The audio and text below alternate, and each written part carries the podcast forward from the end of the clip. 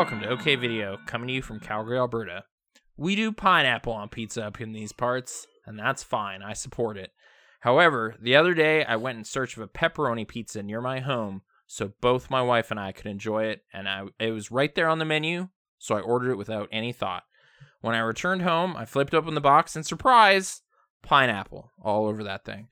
Uh, I then realized the menu actually did say ham and pineapple underneath pepperoni. Like it said pepperoni, and then in different font under it, it said ham pineapple. I was like, oh, that's a different pizza they're telling me about underneath that. That's of no concern of mine. This is enough said situation. Uh, but now I know differently. My name is Nathan Rohr, and I'm joined as always by Ryan McCullough. Hey there, Ryan here. Is Brittany not a pineapple on pizza? Brittany does not want fruit on her pizza at all. So Most- this this went badly, Most of uh, my and we had to go buy more pizza from another Where was this from? Place. ask this question. Uh, well, I don't want to give away my address basically, but it's a place right across the street that has various cuisines. okay. Um, they have Ethiopian food. They got tacos, Gotcha. gotcha. They just go for it. burritos. You Yeah, know, they just go for it. their And then and specialty they have is- decent pizza. I I kind of liked the pizza, but it was such a strange because it was like pepperoni meat in it, Yeah. but then just pineapple on it too. Fascinating. Uh, which isn't what that means, you know. so I was kind of thrown, but it's like next time I have to say like, "Hey, pepperoni pizza, hold the pineapple," which isn't that's nonsense. That's not what it is. It's a Uh, Hawaiian pizza. so most of my life, I would say thirty plus years of my life, I didn't care for pineapple on pizza. Then in my early thirties, I started having like stomach issues with like my gallbladder. And salted meats, salted cured meats became harder for me to eat during those years, but I love pizza. So I was like, well, I'll have vegetarian pizza. That's fine. I'll eat vegetarian pizza. But sometimes you don't want just vegetarian pizza. So I was at a friend's house and he got Hawaiian, and I was like, you know what? I'm just gonna I'm just gonna go for it. I'm gonna have a couple slices of Hawaiian. I love it. I love Hawaiian pizza now. I think I really like how the sweetness and the cheese talk to each other 100%. whatever. I think it's a good combo. I know Italy is freaking out right now, but whatever, you know. Well, you no, here's the thing. Pizza doesn't belong to Italy thing. anymore. Because they have like three Sure. pizzas. We have like the world has taken over pizza from them. Because like there's so many different styles. And something that's yeah, so regional variations. Yeah. Something that's so deeply Canadian is Hawaiian pizza. yeah, that's what we call it. We haven't been to Hawaii. like I don't know. But it is. It's a Canadian Yeah. invention, huh? You knew this? Yeah. Oh yeah. Yeah. That somehow makes sense. I guess you could get pineapple in a can for many years now. So easy to oh, do. Oh yeah, yeah. But I just and I mean and the and the to be fair, the name makes sense too, right? There's pigs and pineapples and Hawaii. Oh, it's like a luau. Yeah. Yeah, But totally. it's there's something about I can't have it all the time. I often like I I I, I, mean, I wasn't it. trying to get it this most recent time. It was just kind of like, hey, there you go. Instead, it's like. Well, here's the thing though. Sure. Most of my life, I was always okay with Hawaiian pizza because pineapples like chunks are like some of the easiest things to take off a pizza. Oh, like it's try big. to take yeah. off. I th- I think it it sort of the sugars have gone in there a little bit though. You're right. You know. You're definitely right. You're not. so- You're not. You're not getting as much as biting into a pineapple. But you're right. There's definitely residue that has. the go the ghost of that pineapple is still present So in the Brittany- cheese and the sauce. what was what was your solution for the night? we we went to Little Caesars and bought other stuff. Gotcha. Gotcha. like it it was like all right, it's supper time. Oh no, I have failed. Uh okay, I'm going to go wash my hair and then I went out and bought more stuff for Brittany. 'Kay. Uh which was fine. No- That, that was a painless process actually. She she chose what she wanted on the app and then I walked in and said a thing and a guy was just like, "Here you go." And I was there for 10 seconds. Have you had their deep beautiful. fried pizza? Like their, not the deep fried, the deep dish pizza. I've had deep dish from there. I've I've in my earlier times I've done the pretzel crust, but I really shouldn't do that anymore. Uh, Sure, my yeah, sodium that's stuff. The it's salted like, hey, pretzel put crust? some more sodium on it for me. Just crust it with Here's sodium. the salted buttered pr- pretzel crust, Nathan. um, uh, yeah. the deep dish, I I don't know. One time I had it, my friend got it, and I was like, "This is kind of great." Like this melted cheese crust thing that they had. And the next time I went, I swear someone just made a square pizza, and it wasn't deep. it was just pizza dough, A like it was just breaded. yeah. And I was just like, "What the hell is this?" But I was like driving through. It was like I was on a road trip, so I was like, "You know what? I really want a deep dish pizza right now. There's a Little Caesars. I'll go get it." And it was just like a square pizza, and it was disgusting. And I was like so they, grumpy. they changed the format to just be square pizza and save money or something. something, and they But didn't yeah. deep fry it or deep I- deep dish it. I loved it on TV. I never got it. I love the Batman shaped pizza they had for the Robert Pattinson movie. I was Yeah. like, that is some great dumb stuff right there. Wow. Uh, but I did not. I did There- not track it down. I haven't had Little Caesars though, probably in in like five or six years. I just They're they're not very good, but, But that's the they're thing, it's like- present. so you know how You know? people you know how the, the saying goes that like even bad pizza is still good pizza, like type of thing. People Eh, are like still pizza. yeah, it's still pizza. I am of the opinion that no, like Little Caesars is like that's the that's the bottom of the barrel. Like that's like No, for me, Little Caesar is still on the chart. It's just low on the list, you know. The the two pizzas I've had that are just like you have made garbage and tried to trick me into thinking it's pizza was that Montana's Pizza Hut we went to where we just threw away the leftovers because it's like I don't know what they did, but this is more grease than pizza. Like, I gotta know. get out of here. to be fair, Pizza Hut in the states is I don't. It's not anymore. They changed, but there was a time. I even brought you There was you a there. dark time there. I when we went to Montana, I even was like Nathan, we should go to Pizza Hut, and I should show you how terrible this is. And you're just like, yeah, let's do it. And then we Oh went. it come was- on! It's pizza. It's got to be fine. I love Pizza Hut, but yeah, And like, you, "No, to be fair, you got like the worst version because you got cheeseburger pizza, which is just like the heavy because it had cheddar on it with the mozzarella. It's really heavy pizza. It was no good. And the other one was like a 7-Eleven in like Kent, Washington, Oh yeah, yeah. where Seven I just Eleven. picked up a pizza. Yeah. Yeah.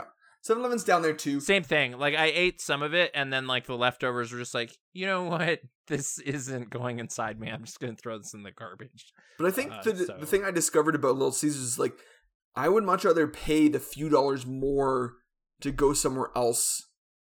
Like there's like it's just not ever like a, the appealing the appeal factor is not there. I mean, this was literally our second choice pizza that day, but it was it was an emergency measure, you know, for this bizarre cultural misunderstanding as to what So yeah, just to be clear, this on their menu it was like this is our pepperoni pizza, and then underneath it it, it says like with pineapples. Eh, it's hard yeah it's like pepperoni in bold and then in like italics underneath it it just says ham and pineapple. And you're just like clearly this is telling me about two different pizzas Okay. is how i interpreted it Yeah.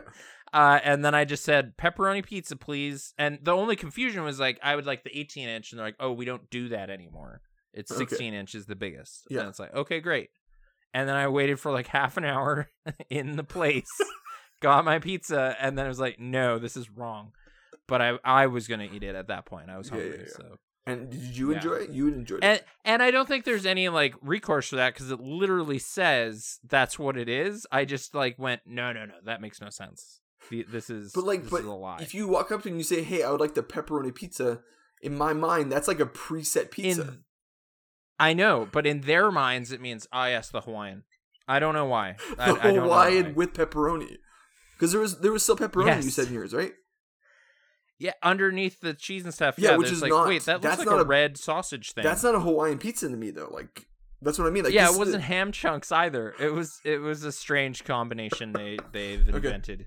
okay. So yeah, There's uh there's a few pizza places in our in our city that I, I quite like. Have you ever done there's a Detroit uh style deep dish? There's two of them in Calgary. We didn't do one because it's the pizza without papers guy who is like the- yeah. I was about to say like if it's Pow Pizza or whatever, like it's like oh that guy sucks. Yes. So No, so that's the we one we stopped didn't do. supporting him. There's other one over Yeah. in Northmount in Northwest that we did do, and I thought it was okay. I still like deep like Chicago style better. I, I kind of like Detroit style. Like I tried doing it at home. It's like big cubes of cheese and you're trying to caramelize it on the edges, and then the sauce is on top. Yes. which is weird, but I kind of like it. Yeah. Uh, so I I'm up for trying trying a place that isn't you know funding right wing insane conspiracy Yeah. theories. So this this Uh, that place is on ideally. Northmount over by Brentwood Mall. Um we just got a new place, a New York style in our community called uh, Sinatra's, and we had it. and It was pretty good actually. It was really good. Um, but there's also the little pizza, like the pizza project at Little Tavern, which is near us, and I hear people crave about that one. Um, have you heard of the the one? The big one is up in the north, up in Huntington Hills, where people have like the big slices of donair pizza. It's called Senora's or something. Senora is well regarded. I think when I worked at the airport, occasionally they would get Senoras for their like uh Cargolux team or whatever, and I think I got a slice like once, and it seemed fine. It seemed fine. Yeah, like I, the Uh, big but thing is people I get the whole pie. yeah people get the donair slice though because they it's a, they're mainly a donair a place that does pizza, but they're like donair Okay. slice. You get the donair sauce and you dip it and all that stuff, and people love it type of thing. So, Okay. But it's not pizza in my mind. There, there like- was a place across the street that proudly like my criteria was this has to be walking distance pizza, yes, and there was a place called Pizza and Donair, and I was like, great, you won the contest. I'm gonna walk in here and get a pizza. And I walked up and asked for a pizza, and they're like, oh, we don't do pizza anymore. and it's just like you should really change the name of your restaurant. but everybody, there was like regulars in there, and they were having a good time. It's like, all right, whatever, but I'm not in the know, so I looked like a fool. wait, wait, they were laughing at you. Like, pizza they were just like, what are you doing, man? I haven't done pizza in No, years. there it was just a moment of like uh pepperoni is like, oh no no, we don't do pizza anymore. So, all right, that doesn't make sense, but I'm gonna leave. Where'd it go? So I gotta find pizza. yeah, Okay. All right. Well, anyways, as much as I love pizza, we're not a pizza podcast. We're a movie podcast. My name's Ryan, and this is Nathan. that's right. Um, this week's pretty simple. Where it's just we're marking the end of our longest batch ever. Uh, we were focusing on Canadian comedy icon John Candy. Eleven movies in total. Uh, each of us has ordered them from eleven to one in ascending order of quality, and uh, we're finally going to see how we really felt about all of these ones. Yeah. Uh, I kick things off this time, so here we go with number eleven. Probably a big surprise for all our listeners. Uh, the worst movie we looked at that features John Candy is Wagons East. It's just depressing. Yeah, it's not nothing. good. It's just not good. I, I like I'd seen it before in my life, and I was kind of like, well, maybe it was a dark rain cloud of just you know the melancholic nature of it and everything. But it's like, no, it's just not funny. It does. It just has like giant boring stretches where it's just kind of trying to be a western but not a good one because we just watched a bunch of those Yeah. it is worse than all the westerns we watched for the show Yeah, I can't even. um Yeah, you, I totally agree. It, mainly because this is not really even a John Candy film, because you can see how much he's missing from the movie based upon like, like how much he couldn't be there for. Yeah, and the ensemble tries to step up. There's some fun little players in there doing their best or whatever, but it's such a cursed production. Yeah, like Uh, even that it's I can't even. I don't even know if I can make that because I feel like my next movie on the list. That's the thing that gets that movie is that there's some ensemble people that are doing their best.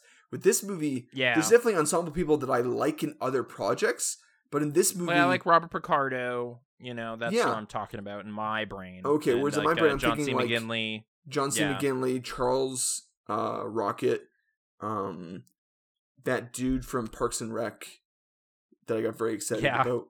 Um, that your MVP actually had a good scene with Charles Rocket. but this is what I mean. Like but yeah, all these people were there, but like, like their jokes just weren't good sometimes, and like, like John C. Oh, it, McGinley's. it it hitching its wagon to the Donner Party stuff and like cannibalism is this thing is just such a like not worth it gag.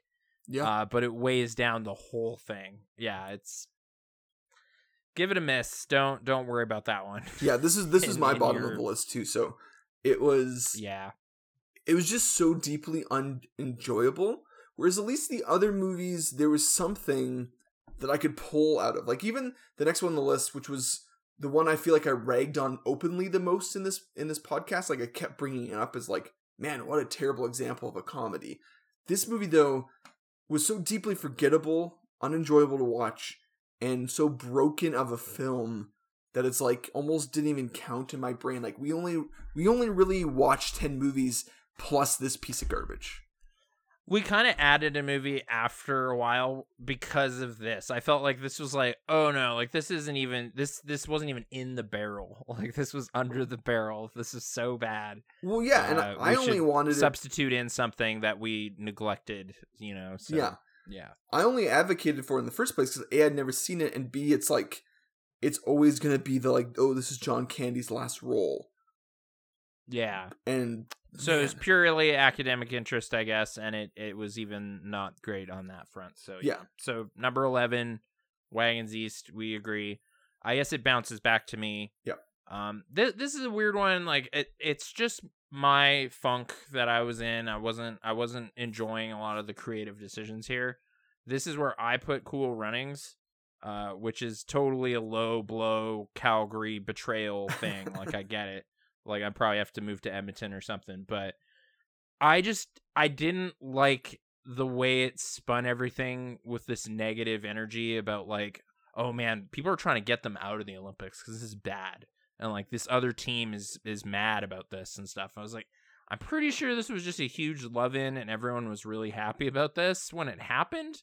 So I don't know why this sports drama material is like seeping into the wood here cuz it, it's not what I want. I just want like lighthearted Dougie Doug stuff and Calgary shenanigans.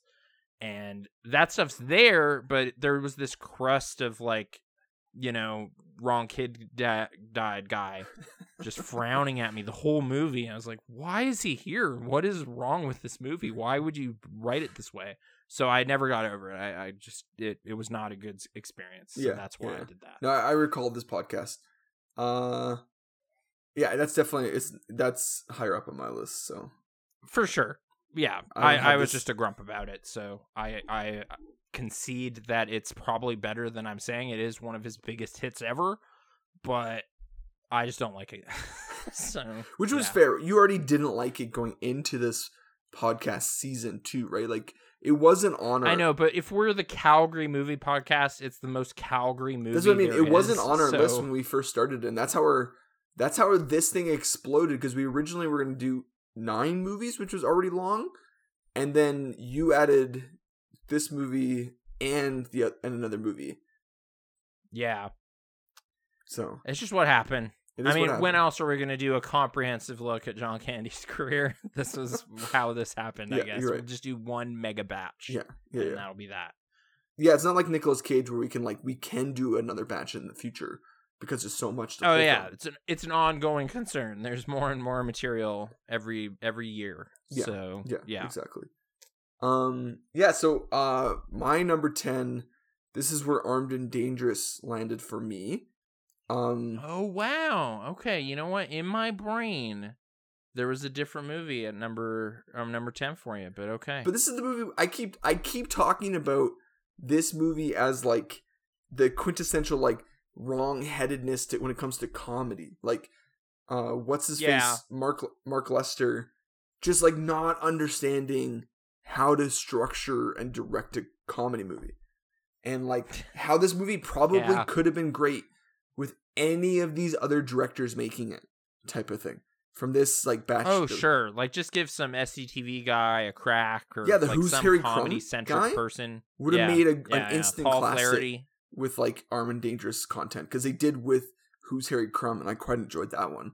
And it was like a low yeah, stakes. like it's it's a solid pairing of dudes. You got Eugene Levy and John Candy. Like th- this one to me was definitely like a lot of missed potential is there, and Yes. it's it's sort of a shame.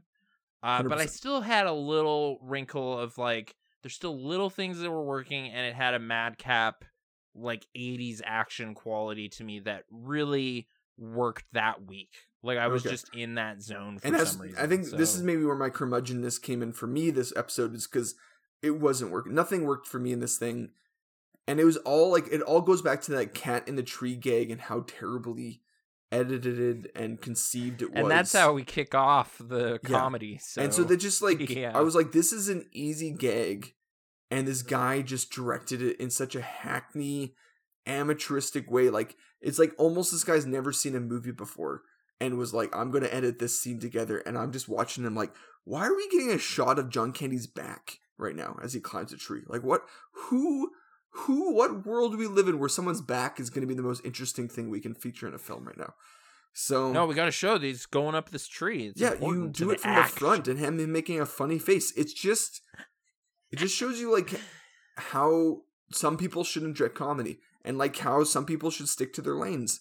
And this for me is like squandered potential and lots of great potential because it's got a great cast. Like Jonathan Pryce is there, Meg Ryan's there, Tiny Lister's there. Um, I think we mean Jonathan Banks, but yeah, Jonathan Banks. Sorry, who did I said? Jonathan Pryce. Yeah. I meant Jonathan. Jonathan Banks. Pryce is not is not in it, but I kind of like Jonathan Pryce. But yeah, yeah, okay. Uh, yeah, you're Jonathan Banks. Sorry. Uh, and like it's just, I think it just would have been a much better, tighter movie if somebody who understood comedy was directing it. So Yeah, no, it, it's definitely a lot of a lot is left on the table, and like yeah, you have Harold Ramis in the writers' room and kind of disowns it and stuff. Like there's a lot Yeah. of unfortunate business in there. so anyway, so that's Um, my number ten. the- yeah, the direction I thought you were going is my number nine pick, uh, which is Delirious. yeah, Um, my number nine pick is also Delirious. Okay, I, I guess is this the one you were alluding to with like the comic, like smaller players doing a good job in the in the tale, or No, I think Like Armin Dylan Dangerous also Baker. has smaller players doing a good job. Just the director Sure, not okay. understanding. Because with I Delirious, think that that that's immediately where my head went when you said that. It was like, oh yeah, Raymond Burr's whole family is really funny. Well, that's what, what, what but- with Delirious. There's good directing for all the comedy in this thing. The wrongheadedness for me is just the conceit. The- yes, the the kind of character motivation of like, hey, I'm gonna get with these ladies is just like it's it's creepy and then it doesn't know it's creepy so it doesn't even get to be a creepy movie No, like, like, it doesn't johnny even- larue Well, it doesn't even have like a, even a line, a throwaway line of dialogue to be like, should I do this or like, is this too creepy? Just to kind of like break the tension of like creepiness.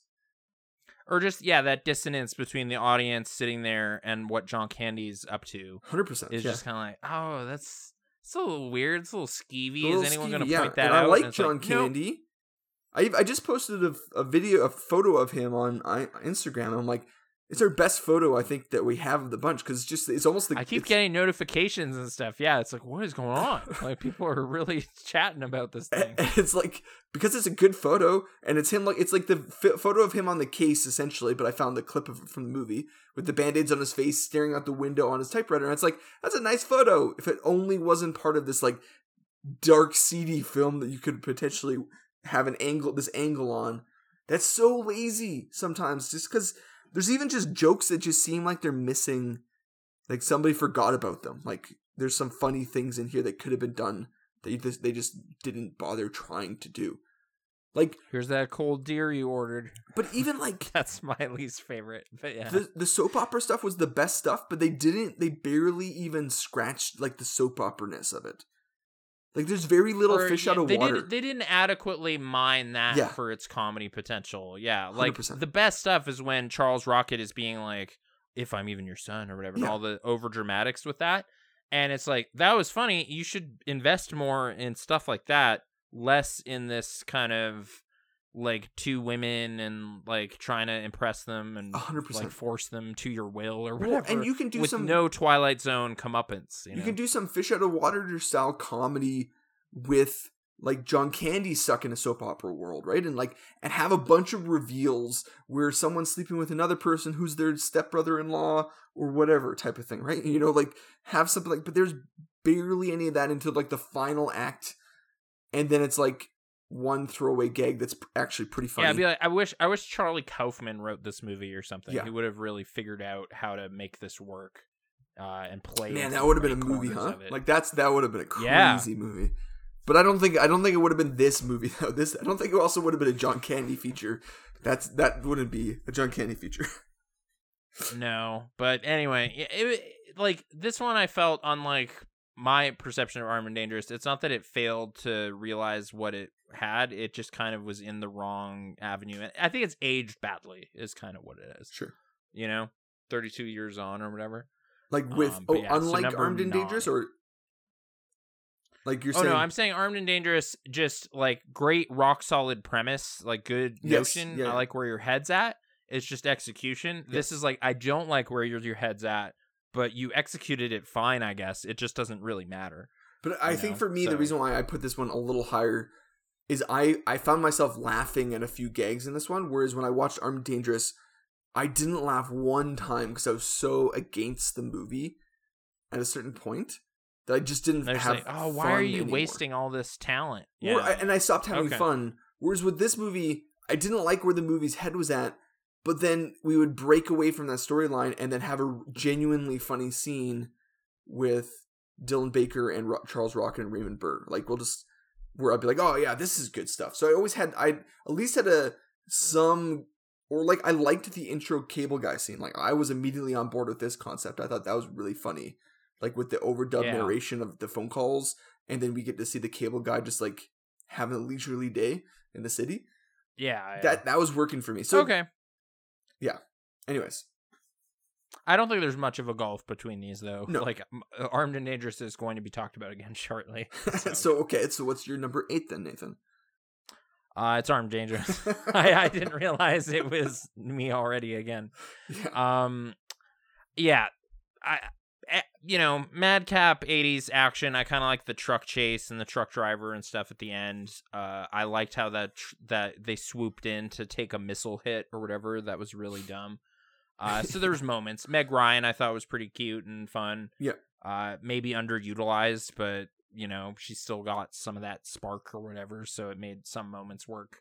Uh, it's really, yeah, it's really just the Mark L. Lester like action first, comedy second, maybe third, like priority. Yeah. is the is the problem where it's just like you have Eugene Levy and John Candy standing next to each other and nothing funny is happening. Like this is a crime somehow. Yeah. What is wrong with you? Yeah. Uh, but I still, I think I still. It, it- it's not like scorched earth, nothing here, like some of the bottom, like Wagons East or anything. It's just kind of a, a shame that this isn't better than it is, you know. Yep. Uh, yeah. But I If- think if- I think if I was Have- going through what you were going through with Cool Runnings. Just I was like, whatever. not maybe I would like it again. today, but or these creative decisions. Yeah. Or I was just yeah, th- like, and I was just having a bad time that day. But I think since it's my first time, I'm probably never going to be able to go back and enjoy this movie for something else. Yeah, for for me this time I was kind of I think I mentioned in the episodes like it was like watching a weird Grand Theft Auto like side mission or something and Yeah. it happened to feature people I liked and so I I was giving it like some charitable kind of like okay, I mean it's holding my attention. I'm not laughing, but it's a weird thing from the 80s, so I'm I'm okay today. Sure. Uh, Yeah. but yeah, that that's how it how it ended up there. Okay. But I mean, clearly bottom everything. Um. Bottom third, yeah. Yeah. Yeah. So, ah, man. So this is this is like my cool runnings to you. I think, though cool runnings Okay. is not crazy high on my list, but this is definitely one I think is going to be quite high on your list. And this is where summer rental landed. Uh, it's a little higher, but yeah, I mean it's it's fair. That's fair. For, but I know again, you weren't really enjoying the boat chase or, or the like- boat race, rather.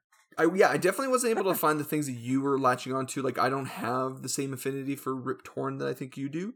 But we learned that. Whereas I was like, oh wow, he's the voice of Zeus in Hercules. he is Disney's the voice of Zeus in Hercules. Right.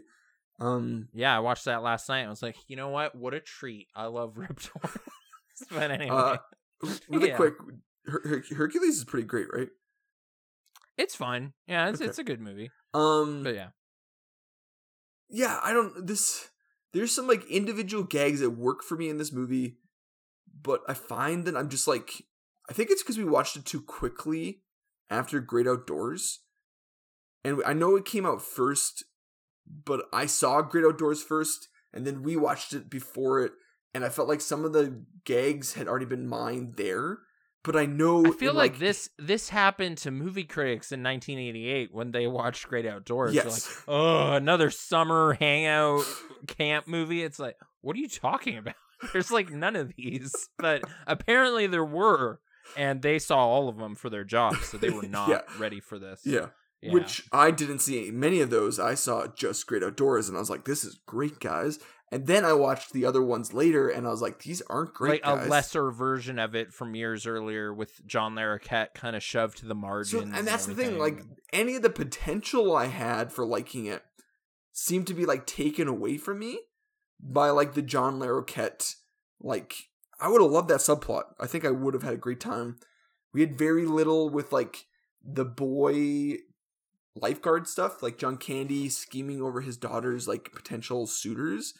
Like the only yeah, like that that was a rich idea because it's like, oh man, there's this like lifeguard house right next to where they are. Like just like there's this, you know, crazy hot dudes over there and none of that pays off into anything. Nothing. you know. Like the only gags I Yeah. can think off the top of my head is John Candy walking on the beach, and I thought that was a pretty well staged gag, like walking over top I- of I thi- people and stumbling and stuff like when that. When you're talking about it, you're saying like it's a good idea and then you can still see how it's sort of a rush production. Like Yeah, it's just like, kind oh, of big time. slapdash. it definitely Yeah. doesn't. It feels because you had shared the information. This movie was filmed to be released a few months later. Um, It was it was a really short turnaround. Yeah. Yeah. yeah, it was it was like an experiment Paramount was doing. Was just like we're we were like so close to canceling this movie, but we'll you can make it, but you have like f- four weeks or something. and It has to be out in August or something. It was a really quick. yeah, they filmed it in May thing. and it had to be in August, I think. Right?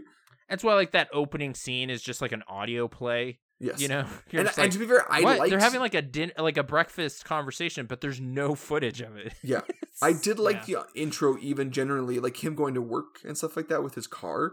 with like- the eggs and stuff. yeah, there's some good cute. stuff in there. It's just once we got on the summer vacation, and then once the plot started happening with Richard Crenna, I was just like, I don't know, man. And then the yeah, the final sequence with these boats racing gave me some Speed Two vibes, where I was just like, this is fast, right? This is fast. Is this fast?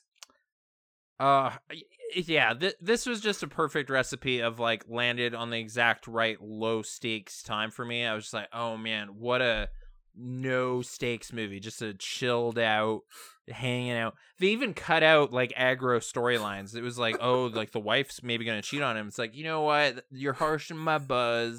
We're just gonna drink with Rip Torn and Okay. like this Whereas, like, Jimmy I Buffett wanted- song is gonna play. I want John Larroquette being a skis. Like that's kind of what I want. Like I like John I think Larroquette he could do a good job with it. That's the thing. If Yeah. I'm going to trust someone with it, but so it's unfortunate, but I I was I was here for this tone exactly. Sure. So it, it fit me like a glove. That yeah, day. and it didn't fit me at Uh, all. Like this was a, and this was a big letdown because out of all the movies that I hadn't seen before, Summer Rental was always like the one. Like all of them kind of had this like. There's a reason why you you haven't seen Delirious or Armed and Dangerous or Who's Harry Crumb. Whereas this one was like, no, people like this movie. This is like a legit successful film. yeah, it was kind of his first starring role, Yeah. and it was kind of endearing. or I think it's the highest rated yeah. on IMDb of the movies we hadn't seen. And there's another movie. that just- Strangely, yeah. Uh, there's another movie like that just I like it, and I don't even agree with some of the movies it's it's beating on that. It's just like, what is your problem? Like, there's some fun stuff in some of these later ones. That's what I mean. Like I there's there's one other one that was way lower than this one, and I had a great time with it. So, anyways, yeah. So that's where uh, summer rental number eight for me. So you're on number seven. Yeah, th- this is gonna be a heartbreaker. I'm sorry. It's just we're talking about gloves fitting and not fitting, and the day, and Yeah, the yeah, yeah. mood, This and is- everything. This is this is where Uncle Buck is for me on this one. I know it's I know it's better than what I'm saying right now. It's just his aggroness in that movie was not what I was prepared for. Yeah, I was like, oh man, I'm just gonna buddy up with John Candy tonight. This is gonna be great. Yep. And I was like, wow, he hates this bug character, and I don't know why. like he's so mad at him. Uh, I I just forgot that was part of the movie. Uh, so that that whole thread with like the teenage daughter getting in trouble and stuff, I was like, oh man, this is just making me feel like uncomfortable. And then he tore a, that educator a new one. I was Yeah. like, I don't know what's going on. See, Like, I was this totally this there is- for all These are scenes. confrontations I wasn't, I didn't remember. Yeah. I don't mind him punching out the drunk clown. I think that's great. But, but like you know, so it it there's a yeah loose logic to what I'm saying. It's just how it hit me at the time. It, Yeah. it made me feel uncomfortable more than like totally comfortable with the giant pancakes. yeah. This was uh and the this was a bummer episode. I was so like ready just to like vibe on Uncle Buck with you, and then just to have to like yeah Oh man, I I've love I've had movie. it work out for me before. Like I watched it at like work once during like a, a bad shift or whatever with kind of a crusty warehouse guy, and he was really enjoying it. I think it infected me a little bit. I was like, yeah, this is fun. But on my like on, with Brittany just that night or whatever, it was like, oh no, this is this is not what I remember at all. He's so he's so upset. So and like that there's like this health problem that kicks it off or whatever. Yeah. like I was just like, oh, this is not what I've thought Sure. it was. Yeah, Um, it's a- but it's- maybe uh, I'm not gonna get rid of my copy or anything. I'm keeping it for a, a future rendezvous or something. I can give it another try, but it was just a time and place thing. It- Yeah, it this is uh we have a ways to go before I can talk about this movie. I'll say that right now. I know. Yeah, Um, that's that's fair. yeah, it's. I mean, yeah, I just remember because Ashley and I had such a great night watching this movie, and then to come to the podcast, and then you guys just to be like the exact opposite. I was just like, Man, oh, Uncle Buck has like bummer. serious mood problems. and it kind of set up this whole. I enjoyed entire- him watching TV with the vacuum and stuff. Like there's bits, there's moments, Yes. right? Like There's- moments that shine brighter than all these kind of inept ones we just talked about, like Armed and Dangerous and whatever. Like this is this is a more coherent thing. It's just yeah, it was just how it was. It just, I think, Sorry, it, for me, yeah. it set up this pot, this this batch to be a little more confrontational and polarizing than I thought it was going to be. You know? sure. Just like, oh, this is easy slam dunk. This is John Hughes and like John Candy teaming up again. No, I mean this, even the Uh, whole batch because like it's this isn't the only time that we like kind of clashed on like easy chill movies because like Uncle Buck, Cool Runnings, and Summer rental, Summer Rental a bit, little where I was vibing with it. yeah, I wasn't. Uh like we were just like yeah, like I thought this was like this whole franchise would be pretty. E- like this whole batch would be pretty pretty easy going. easy and safe stuff. Yeah, and then we ended up like I just not feeling. it. ascending from here. I I'm like it's kind of d- like grades of I like this to some extent kind of stuff. You know, like h- at least half of this batch I I feel pretty good about. Number seven up Um, for me is like I like now. Yeah. So I'm not. My this next one is the first one I can say. yeah, like, I, I enjoyed. guess this this is the only like borderline case where I'm I I still wouldn't give it a negative score or a mid score exactly. It's just the way this character and how he was handling his business in this moment was just kind of like, oh, this is I don't know, Sure. this is grating somehow. So Yeah. yeah, So but okay. my, my number seven, which is a movie I enjoyed, but totally recognize it's the bottom of the ones I enjoyed, was this is where Cool Runnings landed for me. So not Okay. not far out from where you had, like only three spaces out from when you had Cool Runnings. Um, by no means do I love this Yeah. movie. yeah, Uh, because you had it at ten, right? yeah. Which th- there is a mile and a half between Wagons East and Cool Runnings. I'm not trying to put them in company. like like I was like, w- Cool Runnings is solidly in this barrel. you know, Yes. it's not it's not like what we're saying. Uh, but it looks that way on paper. So I just want to clarify. Yeah, yeah. It's I- I almost don't like we have a top ten. about it or anything. We have a top ten we're talking about, and then there's Wagons East. and then there was this unfortunate thing that happened. Yeah, it's not like it's like yeah. minuscule upgrades. Like, yeah, it's the next worst movie. You know, was Cool Runnings. Uh, I just I was vibing with this movie that, that when I watched it, uh, like the opposite of Uncle Buck to you. Again, I was just I was vibing with this movie. I know it's not great. I totally see what you're talking about, but I also like in my mind I'm like, oh, this is a Disney sports film, so there has to be these things. And I knew You that going some into sort it. of false stakes or something. Yeah, like yeah, I was just like, Oh, of course there's going to be a guy who doesn't want them to compete. Like that, that's 100% Sure. going to be a, a storyline, right? Like I'm that's pretty like sure in a Mighty Ducks movie. hockey team. Well, in a Mighty. Ducks movie, I'm Yeah. pretty sure there's a guy who tries to get them to be disqualified from the championships because of some loophole in the rules or some nonsense. Like Sure. that's that's oh, that like Banks's dad or whatever. Yeah, like, trying to that's screw them over. Disney 101 sports films. So that like never once crossed my mind as like a criticism. I was just like, yeah, this is what this is. Um, hmm I think the only things were like John Candy doesn't get to shine. Like he's not that funny in this movie. Um, Yeah, he's almost a wet blanket a couple times. Like he he's kind of the serious voice of bobsledding. Well, and then like and the stuff. un the half baked like backstory that he has, where we kind of don't get any information. We do. He never really has to face his demons or his past for the audience. He kind of seems like he did it off screen.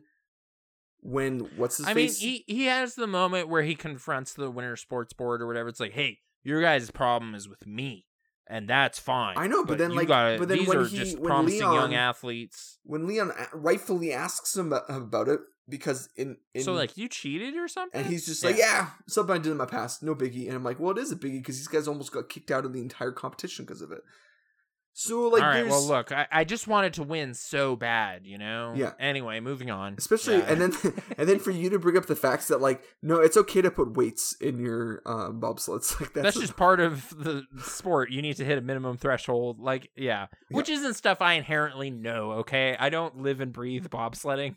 It's just a really easy wiki read on the page for the movie. That's just like most of this is crap. By the way, like this wouldn't happen. But like again, I didn't even go looking for it because I just assumed there's all sorts of flourishes in this movie. Because, but the thing that I appreciated about Cool Runnings, and it vibes for me this way, is like, no, this is actually Calgary. Like that's they're eating in the Calgary Tower. That is the international airport. Like that. These are real. it's like, damn cold sometimes. and then like Eddie know. the Yeah. Eagle has zero, like zero real Calgary locations. So I'm like, Okay. Anyways, I don't know. And then Dougie Doug's having a good time. the stupid storyline I do with like still like Dougie Doug. the the, so, the, the sure, dumb yeah. guy being like, "I'm gonna own Buckingham Palace." Like that's that's the place. I was just like, that made me laugh there, at man. the I'm movie. gonna do like it. I was like, "This is dumb. Like this is a dumb movie. This is a bad doing?" goal to have. You you shouldn't strive for that. Really. and when Dougie Doug makes fun of him, I'm like, "Yeah, rightfully so. That's stupid. Like you shouldn't, you shouldn't want that, man." so And then Leon steps in. It's like, hey, no, stop raining on his no, dreams. it's not even Leon. He's it's the smart live. guy. It's the rich kid. I don't even remember his name. Oh yeah. Um. Okay. Anyways, so, but I, I, as I was watching, I was like, oh yeah, this is exactly what it is. It's fine. It's not great. It's not even a Sorry, great Yul sports Brenner film. is the guy we're talking about. Yeah, Yul Brenner's is the guy we're talking about. That's the name I should remember. Um. but anyways, it's it's fine. It's the it's the worst of the of the ones I liked because I just I, Okay. I like the other movies for more important reasons, and John Candy is better in the in all these other movies. He kind of gets to shine a bit. Where this movie, he's not even shining in the movie he's starring in. Other than like the one scene where he's breaking down like the, like he's showing the footage of being a bobsledder and the room empties, like John Candy narrating, like, yeah, "Oh yeah, scares is a real bad everyone one." away. Yeah. So that was that was some Your funny bones stuff in there. shatter. Anyways, so that's my number seven. All right, number six for me. Um, I do like this movie. I think it's just it, like it definitely improved a lot from where I previously would have had it, but it's still there's just kind of some sour emotions in here and stuff, and I I wasn't like f- riding the wave. Uh, it's only the lonely. This is where I put it. So this Uh, is where I put little- Only the Lonely as well. Oh, great. Okay. I, I do like it. It's just, you know, moms being really terrible to their sons. Like that's that's not a fun time for anybody. yeah, it's not Uh, a so but it's not necessarily trying to be a fun movie either though. no, its it, it's a little more drama in the mix, uh, which is I think great and challenging for John Candy, and he rises to the occasion. Has some great stuff. Uh, it's it's fun seeing him in very very different scenes from the other ten movies we're talking about here. Yep. Um, and yeah, there's there's like a cute kind of fun thing going on for some of it, but yeah, it's it's just kind of the super severe angry emotions being flung about is still just not as like why I go to John Candy really for for a movie time. Yep. Uh so it, it's still in the middle of the list a little bit. But I, I think it's good. I I think it's a it's a solid thing. Yeah, I was I was I was Um, happy to hear that you're because you didn't want to watch it in the first place. Like it wasn't on our list because you had a negative experience watching in the past. I, yeah, I think I talked about it as kind of like I was going in there for laughs, and it's like, oh no, this is this is a little more sour and and you know bitter. And it's like, oh, weird. Okay, I just want to have a fun time. Yeah, yeah. so, know, Um, but this time I, I was able to calibrate a little better. Yeah, like because you weren't surprised, right? Uh, You kind of knew what you were getting into. Um, I thought Ally Sheedy like played well against John Candy. I thought they had good chemistry in this movie. Mhm. Uh, I really, really liked Maureen O'Hara. Like that's the one that really sticks out for me as like, as like she is the accomplished one in this movie. Uh, I like Candy. John carries the movie through, but Maureen gets a chance to kind of like give it her best again, like and all those things. and it's kind of nice coming out of retirement and getting this role. And, Yeah. like there's a nice story behind the story. Um, I thought Anthony Quinn was Yeah, really Anthony charming. Quinn is- Like I think that kiss, right? Like that kiss, just being like, I, I think I kind of shortchanged him when we talked about him. He's won two Oscars for supporting actor, I guess, Okay, in his career. So yeah, uh, for me, the And Jim Belushi, Zorba the Greek or something the Jim Belushi is not what he won for. Like we got the tease in, in Harry Crumb. Now we got the Jim Belushi's in it. The movie. Oh, he's actually in the movie throwing corpses off buildings and stuff.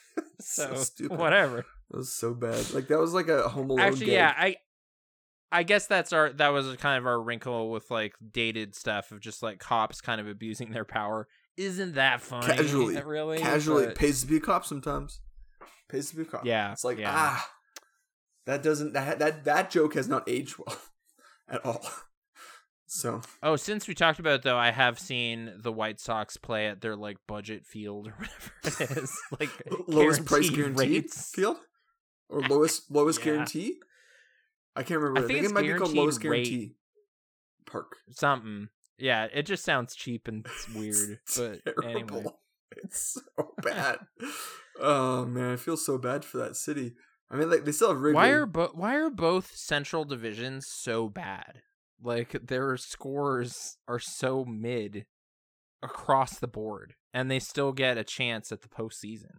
you know? because they're what's that about? because if you're if you're the first in your terrible division, you still go to the playoffs, even if there's another That's- division that has five teams that are better than anybody in your league in your division. I they got they they might want to look at that. That's weird. Yeah, because they I have don't know. they have four divisions it. in each league, and if you're the best in your, in all four, you go in. Oh no, they have six. Sorry, and then they have two wild. I think it's games. six total, three each, and then two and the wild central in both is just super mediocre. It's really weird. But yeah, that's anyway, uh, baseball. I mean, that's there's I I, I there's uh, there's a year where like the Athletics were third, and their score was better. They were third in there, so they're out of the wild card option, but they were better than the first in the Central. Uh, yeah, I don't doubt it. Looking at some of these current standings, So they just weren't allowed to go to the playoffs, even though they were a better team because of how the how it works. Baseball's weird, man. Yeah, So you got it lucky, White Sox. You're not that good. But anyway, only lonely. That's the major takeaway. Uh, Chicago White Sox, whatever. yeah, it's Um, it's it's a movie I've always liked. My dad likes it a lot more than me, so when he showed it to me, he was like, "Oh, watch this," and I was like, "Okay, this is nice and sweet." Um, and I guess I maybe it works better for me in my like late thirties, finding love and getting married, because I was kind of like turns out close to John Candy's age in this movie as he is a single guy. So Yeah. I guess it, that that type of nostalgia like works for me of like the Oh yeah, his name's Danny in this, right? yeah Danny because they call him Danny Boy, um, which it's a song. we we didn't really linger on like the corpse being taken around to various bars moment. That's such a We weird like You did not, yeah, that man is dead. You need to get out of here. yeah. They uh cop. weekend And Bernie'd like- him for sure. Um, Yeah, yeah, yeah. It's a it's a fine movie. It's not anything great, but it's also not terrible. So this is the my number six. Like six kind of seems like a perfect. yeah. I I think I stepped on your like uh, Home Alone gags thing with like the surreal like uh The corpse gag was like whatever. the corpse gag was a little too silly for the movie that we were watching. And Home Alone is that But like I mean the truck exploding and the terrorists and stuff. I thought that stuff. Was but that was all fantasies. This was like yeah. a real life corpse that was just dropped out of a building for a gag. Like that's Oh no, there's that moment, but there there's like the bar where the guys are taking. no, no, yeah. I'm talking about the. and- I'm talking about the. Well, you you had made a mention yeah, about the the, the, fire thing, hose ripping. but that was like that's yeah. a Home Alone cartoon gag moment to me. That was like clearly inserted because we need a funny scene, but it was like, oh, that's too Home Alone minded right now because Home Alone is pretty cartoony. And this movie shouldn't Yeah. be cartoony. But anyways, except for in the fantasy. Ah, but when worlds. Marv turns into a skeleton, though, that was some great stuff. But again, Uh, all in okay. fantasy worlds. So fantasy. Right. Anyways, Number five. Uh, th- this is where summer rental ended up for me. Uh, like I was saying, it just fit my mood. Um, at the time. Uh, sorry, did I step over your no, ranking? No, no, no. Go ahead. Oh, okay. I, th- I saw an alarmed look on your face. I was just looking at mine. Okay. Uh just some good dad moment stuff in here from John Candy, like him kind of humoring his daughter about driving to the road trip and stuff. It's like an early bit, but I thought it was cute and funny. It's like, you know what? I'll take the first 100 miles. I'll let you take over later. It's just like, ha, you know, just having a good rapport with the kids and stuff. Yeah. Um, and I like Rip Torn, so that really helps me in the latter half of this movie when that's what this movie becomes about. Yeah, when the pirate Uh, shows up. Even yeah. Yeah, the the nonsense about like we need a sale, you guys, we need a sale, and like that kind of false stakes thing where it's just like sh- you know, oh no, will Seamus or whatever show up with the thing? It's like yes, there was no need to be concerned. Uh, yeah, it's not a great movie, but it it was just lighthearted and carefree in a way I found kind of pleasant. So yeah, yeah, Summer like I said, I just I kind of wished, I wish we kind of we put it before Great Outdoors. I don't think it would have saved the movie, but because we had just watched the Great Outdoors, like we just tapped into this family vacation kind of template. yeah, and I then mean, to see a lesser version of it after, yeah, it doesn't and help. I'd already seen the Great Outdoors, so I would have still recalled those things. But we had just like two weeks before watched the Great Outdoors. That was Yeah. poor planning on our part, I think. So I guess so. Yeah, it would have been would have been better. And you know, like I guess you could have higher hopes for Carl Reiner being at the helm and 100%. everything. It sounds like it kind of got mangled a bit uh in post production. I think that's where my brain was at. Was like, oh man, not only is this like a a well a wellish regarded John Candy film, it also like directed by Carl Reiner, who like I like. So yeah, this should pan out, and yeah. Yeah. Um, but I I don't know. I still find it charming. good. Uh, moving on. Yeah, so my number for five- you. So by this is this is now into um getting into like really like territory where my top all the Right. the four the my first my top four are all like love territory.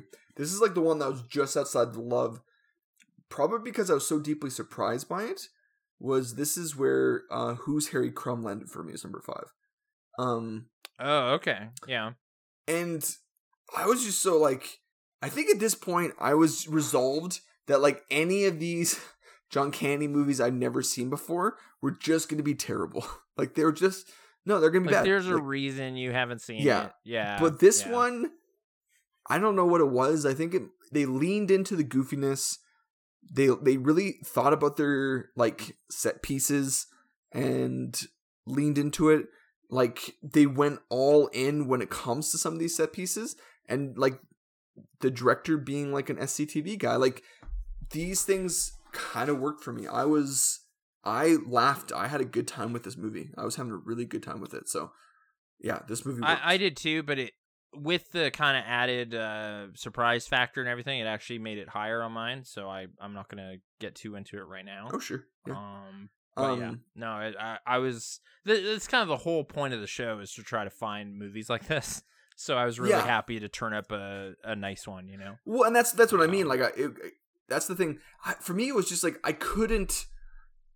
The ones above this are all tried, true, and tested.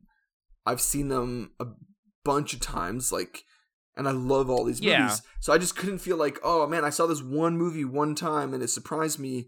I'm gonna put it higher than Spaceballs. Like, that's I nuts to me. yeah. I mean, for me, I'm I'm only grading like this most recent experience kind of thing. Yeah. So this this uh, the yeah, who's Harry Crumb is not like battle tested like some of these like favorites. Uh, so I'm not necessarily insinuating it's going to be better than these these next couple here. Uh, but I I I was really happy to be surprised and Yeah, me on a too. fun ride. I think I think it was because I was yeah. feeling so like bummed out by like we'd seen a bunch of really not great movies, and so the fact that we did find one, like a real charmer, was was exciting to me. Like I was happy to see that. Yeah. So yeah, it's just Yeah. it's just a fun, funny movie. So I had a good time. Maybe I like Uh, PI yeah, movies too. That might be the other thing. I think I Oh just, no, I think I think it's a solid uh, framework for him. Just like an inept detective Yeah. is is sort of something I really like with growing up on Inspector Gadget and Yeah, exactly. whatever. So yeah. Um, number four for me is uh this is where I put Great Outdoors. Um, and I like Great Outdoors a lot. I think it's just I think I think it was really just I'd seen it like the previous winter or something, so it was kind of fast turnaround to watch it again. Sure. Um, so it was it wasn't it had nothing to really surprise me with. It's like, oh yeah, I remember all of this from when I watched it a few months ago. Yeah. Um, but I, you know, still still a charming little thing. I think I liked uh Roman a little more this time. Uh, like Dan Aykroyd's bringing some some fun, silly like energy with the nose hairs and whatever he's doing. Yep. Just the kind of deranged yuppie thing. Um, but uh, I, you know, that bear did a great job. Bart, that that was quite a finale. I think I think for me one of the criteria I'm applying here is like if we're looking specifically at John Candy, I don't think this is one of my favorite John Candy roles. Sure. Is him kind of being the second banana or like the kind of lower key guy the straight guy. uh, yeah. to Roman's more zany guy. Yeah. Uh, like there's moments where I I enjoyed him kind of trying to play off like how not ready for more stuff he is after the horse riding situation and whatever. Like there's there's cute stuff. Uh, but it just wasn't like built on his abilities as as much as some of the the last three i guess or well one is in here just because i love it uh as a thing in all of its totality Yeah, yeah. it's not john candy either yeah. exactly so He's great it's gonna be it, weird but i Uh, just couldn't quite give this the bronze medal uh this this was the closest battle on my list was three and four here so This is- this is where know, super Spaceballs- fine hairs Spaceball. I mean, so this is where great great outdoors landed for me too. Um, okay okay so just off the podium for both of us Yeah, just off the. Podium. I think it's it's reasonably solid. I think re- last week I was kind of bemoaning like I wish Hughes himself had helmed this one. Yes. I think it would have been even better. Yeah. Uh there's just there's just some rough edges like where it's just like all right, the family's driving out and they- they're singing this song and it's fun, but it's edited like badly. yes. So that's the Howard Deutch touch, you know. Like it's Well, a and that's where crappy. that's where it fell off for me because Howard Deutch is not John Hughes. John Hughes trusts this guy to make movies for him, but it's like the, for me, I, I just think those a lot of these sequences when you hear about like planes, trains, and how much content and fun they were having and improving and creating stuff. I feel like that would have been this. That could have been this set. I just feel like it oh, wasn't. Oh, that tone with these guys could have yielded some really great. That's what I mean. Like I just know, feel like just Howard Deutch probably just shot a script and then and then edited it together, and like should have left B story lines out of the movie, like with the teenage boy and the girl in town, because it just like doesn't really go anywhere. But it seemed like it was put in to fill time. I just would have maybe had I more kind time of liked it. it. It's it's like yeah, it's sort of this sweet, bitter, sweet thing, but it, it's a little shortchanged. That's yeah. what I mean. Like, I, I would like, have liked more could time. could with use it. one more scene with them. That's that. That's what I'm saying. Yeah. and then less bear gags. Like like they real a lot of bear gags in this movie. Um, I think Bart was really professional though with the no, Bart is. It's the wear, earlier so- where they had three bears and he's driving with three bears on his thing and like yeah, that that kind of stuck out to you as like you shouldn't do that. That's just dangerous and stupid. But yeah, it it's Yeah. a it's a solid movie that I really like. I grew up watching and loving it, but it's one of those movies that it it's like it feels like a John Hughes light film, and I again I can't help but think it's like oh because Howard Deutch Deutch directed it instead of John Hughes. Uh, Yeah, And it's just a little unpolished, you know. Yeah. like th- th- I still think it's charming stuff. Like when it came on in the hospital, I was like, "Oh, great!" And then like the raccoons were Yes. talking, and Yeah. there was just fun, dumb gags, and, and the raccoons talking it- like it- that it- is in my mind that's like a that is a full on John Hughes gag. Like that is a a full surreal John Hughes little gag. touch that's very fun. Yeah, But like you're right. Like I think you Yeah. could have had a lot more comic gold between Dan Aykroyd and John Candy if John Hughes was directing this movie. And I th- we kind of talked about how it's so episodic in nature. It's like after time, I only remember like five things or whatever. Sure. It's like Yeah, there's yeah. the steak eating contest, there's the bear, like there's Yeah. there's just kind of a highlight reel. And then the kind of rest of it fades. and the movie kind of but that kind of works for the movie because then you end up watching the movie again for the first time being like oh yeah or like oh yeah that's this. so it doesn't like because it's so episodic and like it's just a series of gags with the ultimate yeah, it, it stays rewatchable. Yes. like it's still it's still pretty fun. yeah so anyways Uh, yeah and and that's why it's in the top four. It's Yeah, it's a good exactly this is like i said for me for harry crumb this is movies where i love now like we're moving into great outdoors is a movie i've just i've loved most of my life they just can't it can't land the podium though because the three on the podium are. Okay. so what's your right. number so number three? three. This this is again we're getting into like fine weird criteria in order to shake things out a little bit. This is how it happened. Uh, this is where Spaceballs is on this this run up this time. wow Uh, because I like Spaceballs and I will rewatch Spaceballs a lot. Uh, but it's it's not really built on John Candy's back. You know, he's part of an ensemble. He's an ingredient in the stew. You know, and that's that's good. Um, I I don't know that I exactly took what you you were saying about Mel Brooks's like role in this to heart exactly, but he does sort of overshadow like a dark helmet in the latter bit, which is unfortunate. Like you shouldn't do that because dark helmet's great. He's Yeah. perfect. Mhm. You just need to put the camera on Rick Moranis some more. Would have been what I would have done. i agree Yeah. Uh, but we don't do that. We get we get a little too much of President Spaceball or whatever. Um, Skroob, what's his name? isn't just anyway, he's the president of spaceball what is his name yeah, I think it's Skroob.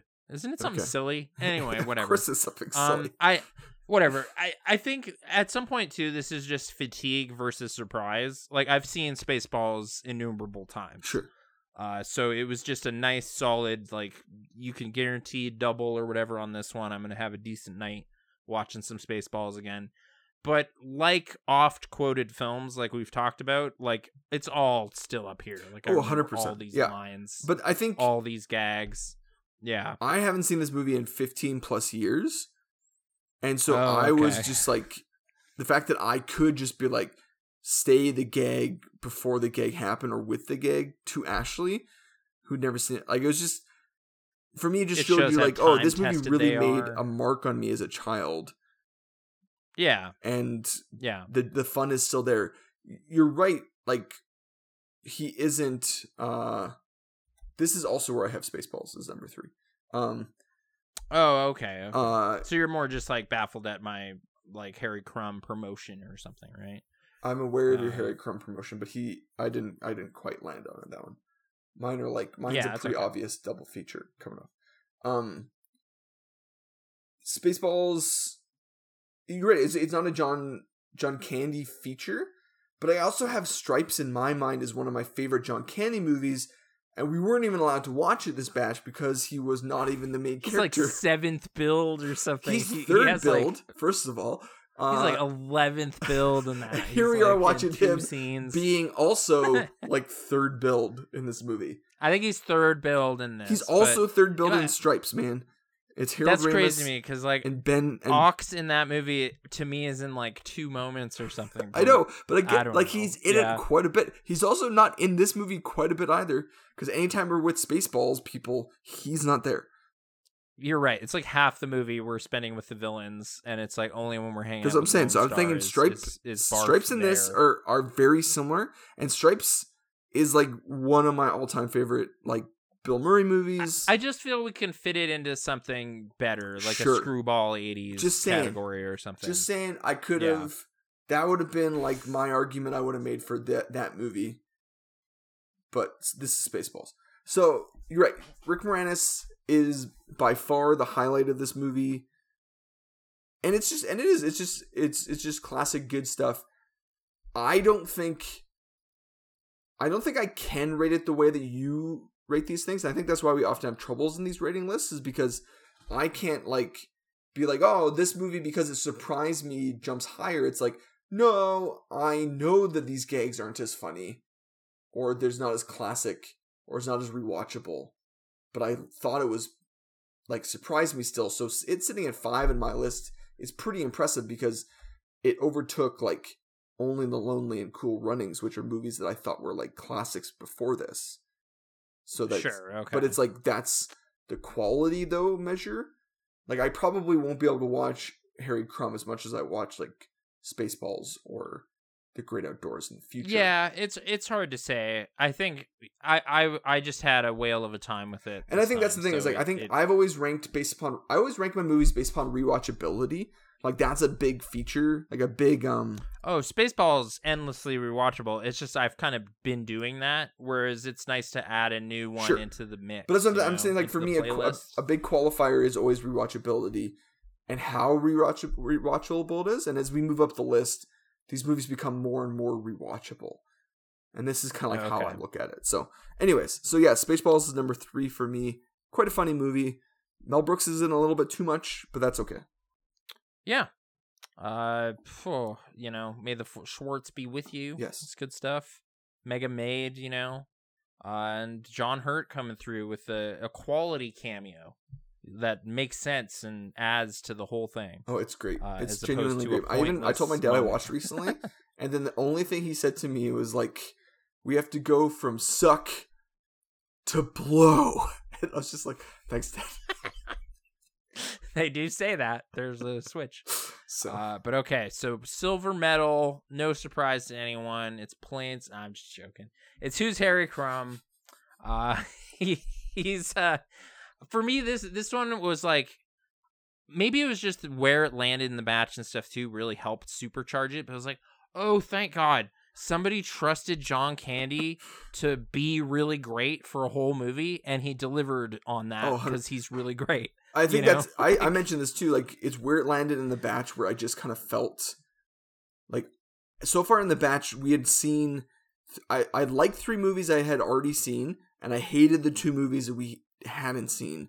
And so I was like, oh, Yeah. oh no, here comes another another yeah, one. it, it kind of reminded me of Armed and Dangerous in like premise, but they're delivering on it. yeah, Like they're just like, oh man, this character is so blustery and confident, and he shouldn't be, and he's saying dumb stuff and like listening to money and all these little things that they let John Candy bring to this character.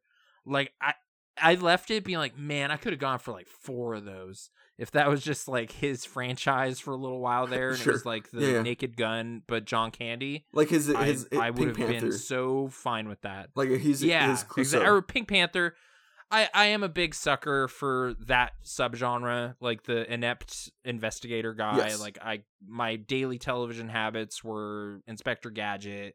You know, eventually I like Get Smart, which is basically just Inspector Gadget but live action. It's the same guy. well, it was Uh, like it was like Inspector Gadget was the sequel, the animated sequel to Get Smart. the but with a animated follow up to the an Don android Adams thing. thing or whatever. Yeah, I'm still yeah. standing So, by like there's a great just like I like the Get Smart remake movie with Steve Carell. I think that there's a great like Inspector Gadget movie out there potential like type of thing. So Oh man, yes. Th- like that's why I was so excited in the year 1999 to go see the Inspector Gadget movie, and boy was I disappointed. what uh, you didn't maybe like French all Stewart 70 killed it. minutes of that I don't movie? know. I could. th- It's on Disney Plus. I couldn't even finish rewatching it when I put it on. I was like, I remember wanting to see this so bad. Let's see how it is. And I think I got to like the dog puking in Dabney Coleman's coffee or something. I was like, yeah, all right, yeah, we're good. It's a This really bad movie. So bad. It's so bad. So Uh, this is not like that. This is No. really funny. Yeah, like that is. fish bit, I thought was really good. Like even even we were even saying like how gags that don't quite hundred percent work, like him on the big fan, yes, or at least weird, and they go for it. Yeah. So I was like applauding effort in this. well for me it was like him was like, walking. oh, what a staged thing! Him like was are you talking about the fan is like when he's in the vents? When he like flips into the building. On Oh, okay. I'm talking about, like, in my mind it's the him in the vents was like this is so stupid this is a giant vent but like it's so well staged and thought out and executed in comedy ways Oh, I'm the having a way, great the way time. the tennis racket is shaking the entire floor Yeah. somehow. Like there was just little stuff that was like, "Hey, if it's funny, do it. Like just go for it." and like Uh, sultry annie potts was just like where did this come from Unexpected treat. No idea that was something in her playbook, but it was it was fun to see. yeah Um, yeah, I don't know. I I was really, and that that song, Big Fun, I've been like muttering it ever since. I thought it was a fun jam Yeah, at the end of that movie. yeah, yeah. So, I don't know. So, I agree. With I you. know like the it- Spaceball song is great too, but Yeah, I, you know, I agree. Big with, Fun well, Spaceball my- song is great. Like I love this Spaceball song. Um, I've been like half-heartedly looking through like thrift stores and like secondhand no, I- shops for Spaceballs, the soundtrack.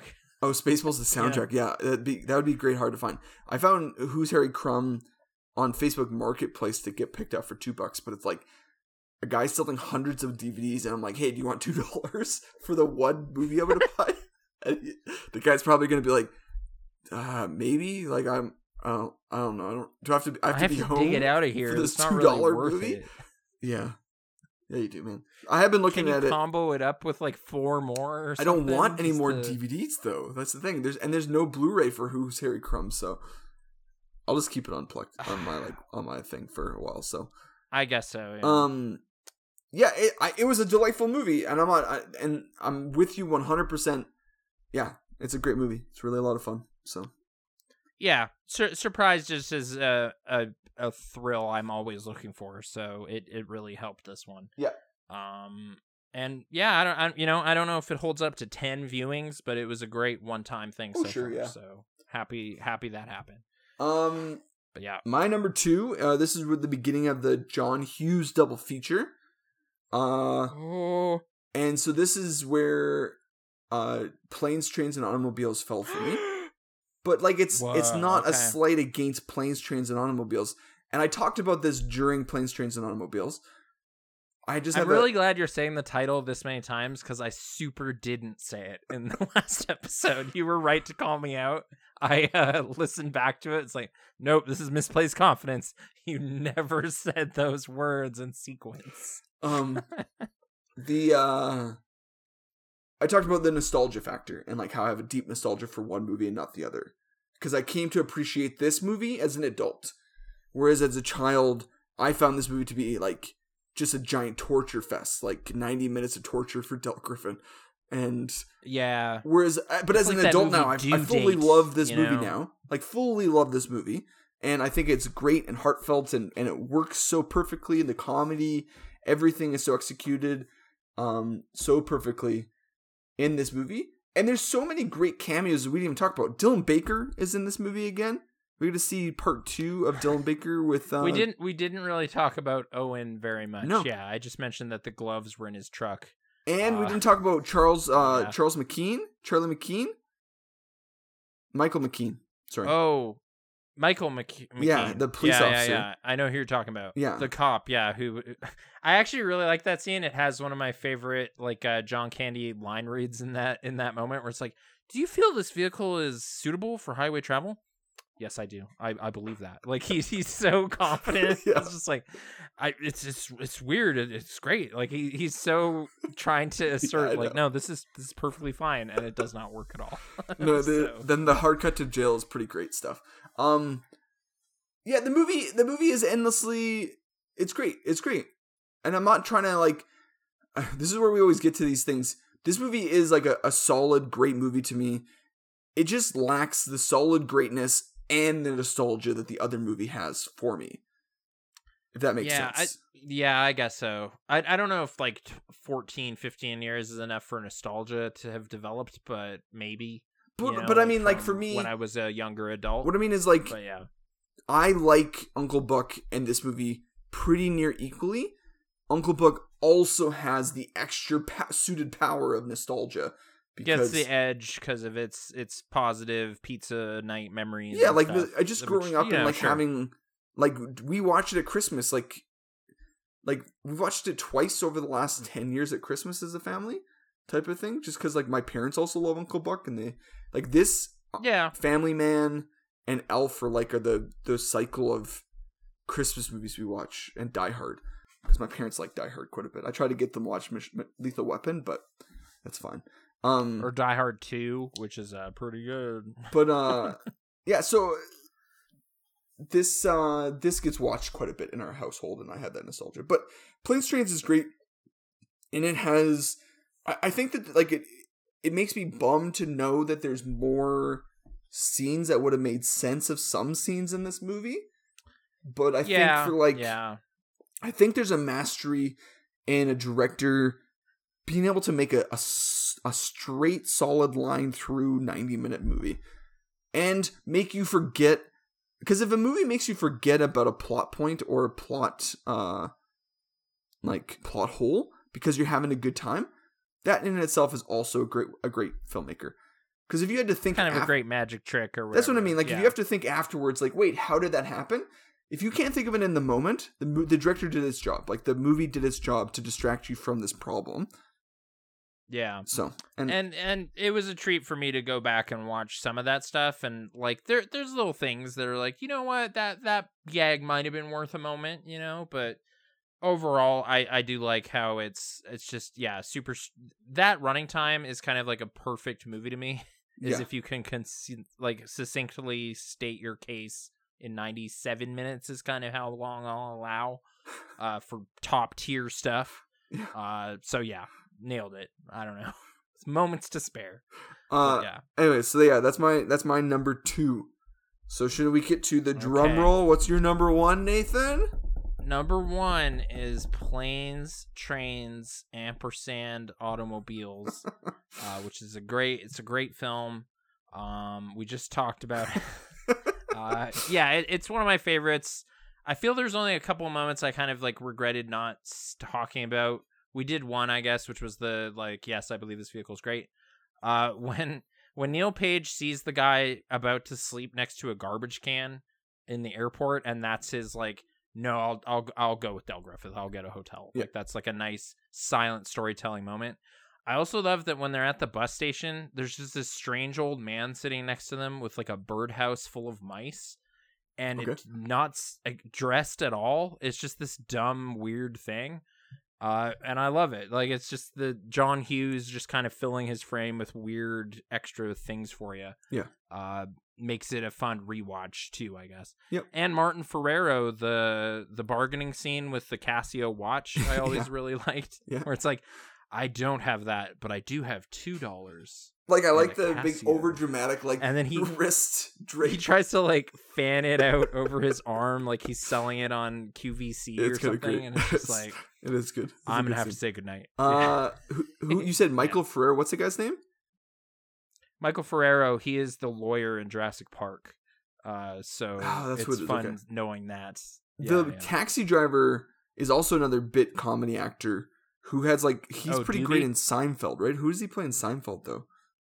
I'm trying to find Doobie and other things. I just, yeah, I can't, I can't find. I him. just I, he's got one of those head. faces too, right? Um, yeah, yeah. but anyways, yeah. no, but uh, it, yeah, it's just, it's just a time tested comfort blanket movie Yeah. for me. So it's sort of in the nostalgia zone, uh, where yeah, it's just a reliable good time every time I watch it. Yeah. So, yeah, yeah. uh, yeah. Uh, Yeah. so my number one then would be Uncle Buck, which is like the longest I think we can go. We've ever gone from like yours to mine because it's such a long batch. Oh, like the first movie and the last movie, Or the It's second like, last movie? yeah, This is your three number 10, months right? in between. What, What? What's number is this? What number is Uncle Buck to you? Is it ten? Uh, seven, I think. Okay, no, it's not that bad. Um, yeah. Well, Uncle it's like Buck- our Western batch had that happen a couple times. Yeah. yeah. Uh, this movie, it's one of those things where I was so to think about. I was trying to think about like a new piece of to add to this movie. It's also it's weird to me because we when we were watching Planes Trains, we talked about like how John Hughes did teenage comedy, like did teenage humor. Then he was moving into adult fare, and then eventually he'd spend the rest of his '90s writing family kids movies, like writing children. So this is like the f- first and only real movie that he directed where kids were like the stars. And like for me, it's my favorite. Some of my favorite kid acting humor stuff is in this movie. Oh, okay. You're saying with like Macaulay and his sister and Gaby Hoffmann, yeah, Gaby with uh, John Candy. Yeah, yeah. Those like those kids and John Candy are the highlight of this movie for me. Like I love this movie for the, that stuff in it, and I like all the pieces of it. Bug doesn't bug me because Bug is a creepo. What what does he say? Anyways, it says something.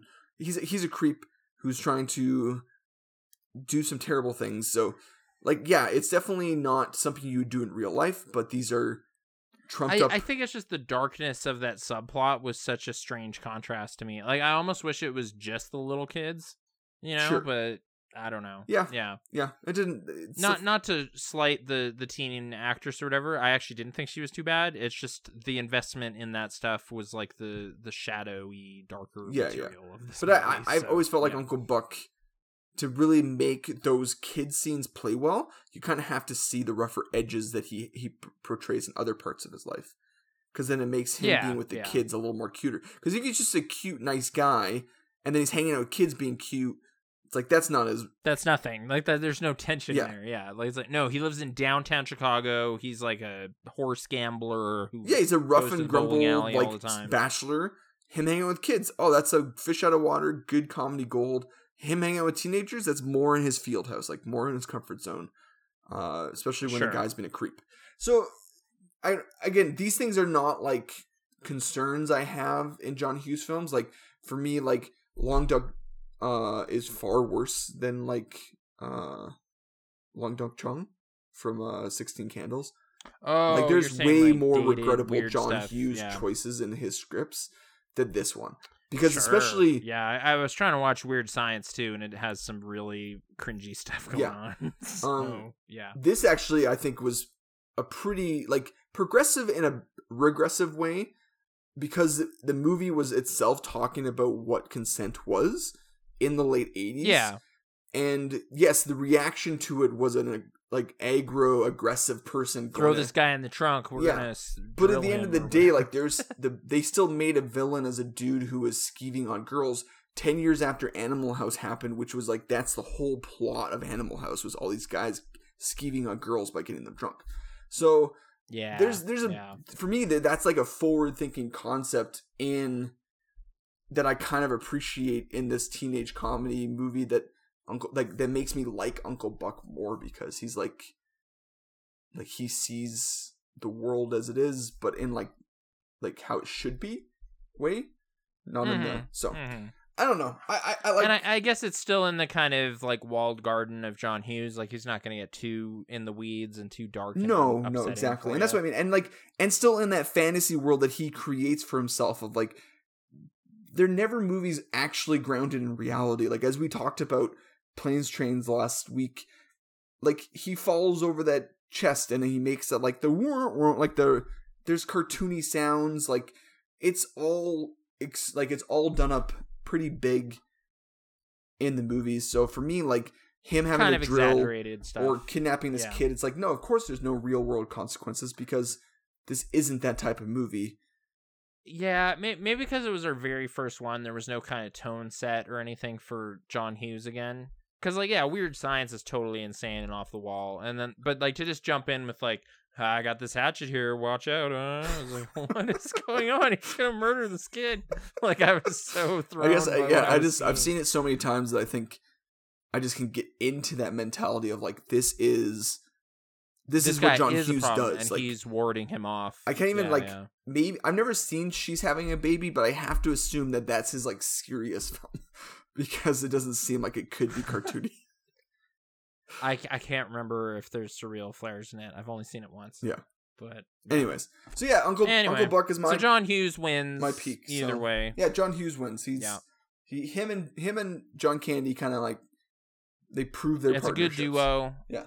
Yeah, I'm glad they work together. Um, so there you go. That's the ranking of John Candy's 11 biggest movies. No, it's it's not even necessarily true, but whatever. Um, all right, so question time. Uh, if you want to send us a question, Ryan okvideo.ca or Nathan okvideo.ca. Um, now that video games are hot Hollywood commodities, uh, just you know, 1.3 billion. It's like the 20th biggest movie. Literally ever, twenty Mario. years later, now thirty years later, now they're the hot commodities. now they're they're they've got it. You know, things are getting optioned again, willy nilly, whether it makes sense or not. Uh, are there any properties you'd like to see brought to the big screen? And conversely, are there any you'd prefer Hollywood just keep its greasy mitts away from? Because shouldn't shouldn't. Oh yeah. I don't want a Red Dead movie. People talk about it. I'm just like that would just be okay. like a yeah, I a- was I was glad I wasn't sure where you were on that because I I think Jack Black or something was talking about. it. It's like uh, what? Like it's it's a fantastic video game, Well, also but it's it's, just like built on Western everything. well, that's what I mean. Like, so there's what would already you get been, out of it. They'd have to. They would just have to make a great western.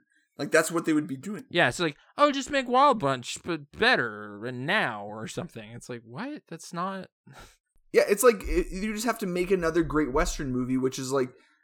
But would I want then them to make a great western movie starring Arthur Morgan? I'm like, no, but I got that. Like that's done for me. Like, I am Arthur Morgan. I have some authorship over Like, what he does. and you could if you just like won over it, but it'd just be like making a great western, and that's all they did as a video game is make a great western. Like that being said, I think there's infinite amount of potential to make a Grand Theft Auto movie. Oh, Just I with- mean, I I I feel similarly, I guess, where it would just be a crime saga. Yeah, it would just be but- another a live action crime saga is all it would be. Like Scarface, but hopefully a little more tame, a little more reserved. a little more thoughtful or something. Yeah. yeah, a little less paranoid about immigrants. Or whatever. Uh, yeah. So, but Uh, yeah, Red Dead. I, I I sort of feel similarly though, like that movie's built out of all of those movies, like Goodfellas and Training Day Yeah. and whatever. Like they just get eaten by Grand Theft yeah, that's what I'm saying. Like, I don't even think that. I'm just saying, like, I think there's a better chance of making a good Grand Theft Auto movie than them making a good Red Dead movie because making a good Western in today's Hollywood Spectre, I just don't see them doing it like well. I don't see a studio today making a good Western based on a video game. But it, like, I just don't see that happening. I, I just don't see the point really. Like like with either of those to me, it's like no no, those are made like it's basically like they translated a bunch of movies into a different medium. Yeah. You know, so it's just going backwards on it. It's just like, yeah, well, now this guy's name is Yeah, Arthur this- Morgan, or this guy's name is Trevor. The snake is not eating its tail anymore; it's eating its head.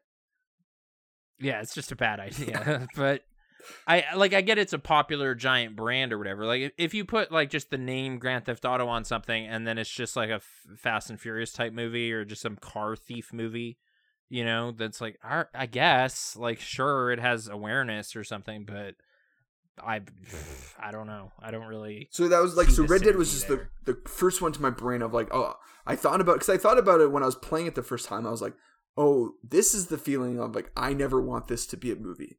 Like I'm done. Like I don't want. If you want to experience this story, you need to play this game.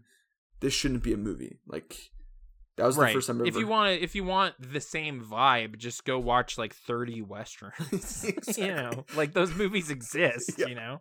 that's what I mean, and like, like, they're also just- great. oh this this is canon this takes place in the same west as this or something and you're like sure why not and then you watch hang 'em high or whatever Yeah, yeah, It's yeah, like, yeah. okay Um, Great.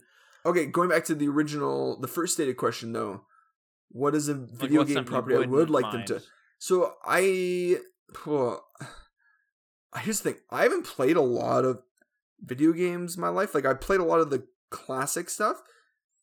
After watching the Super Mario Brothers animated movie, I would be game Yeah. for a Donkey Kong country film, sure like with King okay. Art Cruel as like the villain type of thing, and like all of his bananas get stolen, like stolen. Like I want that. okay Like give me yeah would it still be seth rogen Yeah, it'd still Like, be Seth Rogen it's and, his like- donkey kong spun out Yeah. spun out So I would still do that. I was hearing like a podcast guy I, I listened to, Jeff Gerstmann, like speak derisively about that. Like, nah, that'd be like direct to video. That's like low rent. But it's like I think people like Donkey Kong more than he does. Like that was a huge game. You a massive game. Yeah, I Donkey. Kong is they they were talking about making a spin-off of Donkey Kong cuz it is a P, is a massively popular character. And like, like I didn't know this about the system war, but like Donkey Kong Country kind of sealed that generation, like Super Nintendo versus Genesis. Like it oversold in the last two years because of the Donkey Kong Country games. yes. and it's just like, It- oh, it- it- okay. Well, because at the end of the day as as great as Super Mario World is, it wasn't Super Nintendo was always like a market share behind because it was like, "Hey, do you well, they were kind of late to that party. They were two years late 100%. to that generation. and they also so, were like yeah, for the first few years they were like oh we're gonna take your games and we're gonna make it a pg game like mortal kombat without blood yeah. Mortal Kombat. This is too vicious. We can't. We can't be part of again this. until the last We're couple of years because when you buy when you play ultimate mortal kombat 3 it has all the blood back into it because they learned their lesson the hard way type of thing. Right. Well, Sega kind of leveraged that, like that stuff's for kids. You want to come over here? Yeah, and that was and that was smart cool for Sega, but then. Sega obviously. So yeah, Donkey Kong Country. I don't. I think people. I I think people under misunderstand that there's a whole generation of people because I think when the Wii hit, Donkey Kong never really made a it, like its Donkey Kong Country Returns was kind of like seen as a nostalgia hit, not like a real actual platformer, like massive platformer for them. I kind of heard it was really challenging though. it was. too, I I, you I did not like it because I found it too to be too hard. Um. Yeah, like I, like there there's some kind of platforming purists that are like, oh, it was amazing. They did- they did incredible stuff, but it's like, yeah, this is hard though. Like I'm fighting. But this- Donkey Kong Country in Tropical Freeze. was a really hard game too, though. And two and three were Uh, really I hard. know because I tried going back and kicked my butt, Yeah. man. I was not. But here's the thing: they are so- gorgeous games, and you consider like when they came out. Do you? But here's the thing, and that, they were massive to me. Like they were.